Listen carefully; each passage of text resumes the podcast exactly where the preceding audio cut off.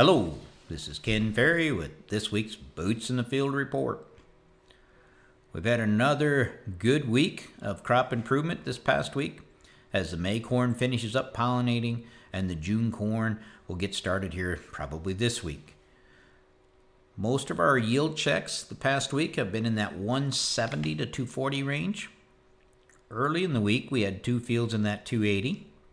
And at the end of the week, we did have one field that popped in at 306 bushel. The three high checking fields were May planted fields. The 306 bushel was also a no till field. Of course, these are yield checks. Weather conditions from here on out will dictate actual yields, but you need to have high potential to achieve those high yields. We've seen some pollination issues show up this past week in the areas where the corn was suffering from drought conditions coming into pollination we see some spotty pollination up and down the ear. And that week before to that week after pollination is the most critical when it comes to getting pollinated and saving those kernels. In the wind damaged corn, we're seeing some pollination issues there as well, especially the ears that ended up on the bottom side of the stalk. Some wind damaged hybrids are aborting kernels that did get pollinated, and this, I imagine, is due to the fact that not all leaves can get up and get a full shot of that sunlight. While finding poor pollination is a little of a shock for growers, more growers are shocked that they have wind damage in the first place. This is a good time to deploy the drones if you got them. Get up there and get a good evaluation of these fields so you know this wind damage and where it is. This week I was in a hybrid plot with almost 40 entries. Two were slightly goosenecked, six were severely goosenecked, and two were goosenecked and green snap, while the rest were standing almost perfect. All planted the same day, same population, same soil type. They were just expressing the differences in their root systems. Not saying that the ones that aren't goosenecked are the better corn but it does deserve a footnote in your hybrid yearbook about the hybrid standability. Notation of down corn now in your plots will help explain some of the yield responses this fall. As we finish up pollination, it's a good time for you guys that are building hybrid yearbooks to get your plant pictures taken. We're going to shoot pictures of the plant standing next to our ringer hybrid that we're making our comparisons to. So again, we're looking at plant height, tassel type, leaf orientation, leaf size. This is all also a good time to start evaluating disease differences in your plot. Take that ear leaf off and compare it across that plot and see how many lesions you've got. If you, if you wait too long and we start to decimate the bottom end of that plant, you'll lose some of your best comparisons. Disease pressure continues to build this past week in the corn but we only found two fields that were actually at threshold.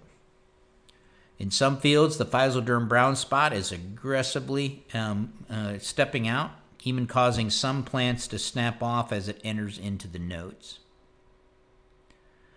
This week, this week we did see um, what looked to be Goss's wilt out in the field, and when I run the uh, test on the leaf, it did test positive. I do expect to see more Goss's wilt in the hailed area that came with that wind event. This past week we did some root washes. We're looking at feeding. This is a good thing to do on your non rootworm traited fields to keep an eye on your feeding pressure. Soybean fields this past week ranged from that R3 to R5.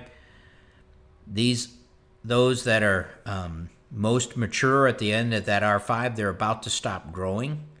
And when they stop growing, the weeds are going to blow on past if they're out there. So in the next few weeks, fields that you thought were clean are going to become weedy. This is especially true in our 30 inch beans. At this stage, your options are limited. These are big weeds, and stopping them won't be easy. Spraying beans now will come with a yield hit, so be careful. The two better options walk them out, or send them through the combine. One weed that is showing up a lot this year, and that's volunteer corn. In the areas where we were dry in June, this corn didn't germinate. So post applications for the corn a lot of times were taken out because the corn wasn't present. When it started raining, the corn started coming. Most growers that I've talked to plan on running this weed through the combine as well. One thing I saw this week in more than one field with a lot of volunteer corn was rootworm beetle. Rootworm beetles are in the bean fields that have volunteer corn from last year that wasn't traited for rootworm. These rootworms are homegrown, meaning they're hatching and surviving on the volunteer corn. These beetles didn't fly in from a neighboring field. These beetles are gravid with eggs and they're laying eggs in these bean fields.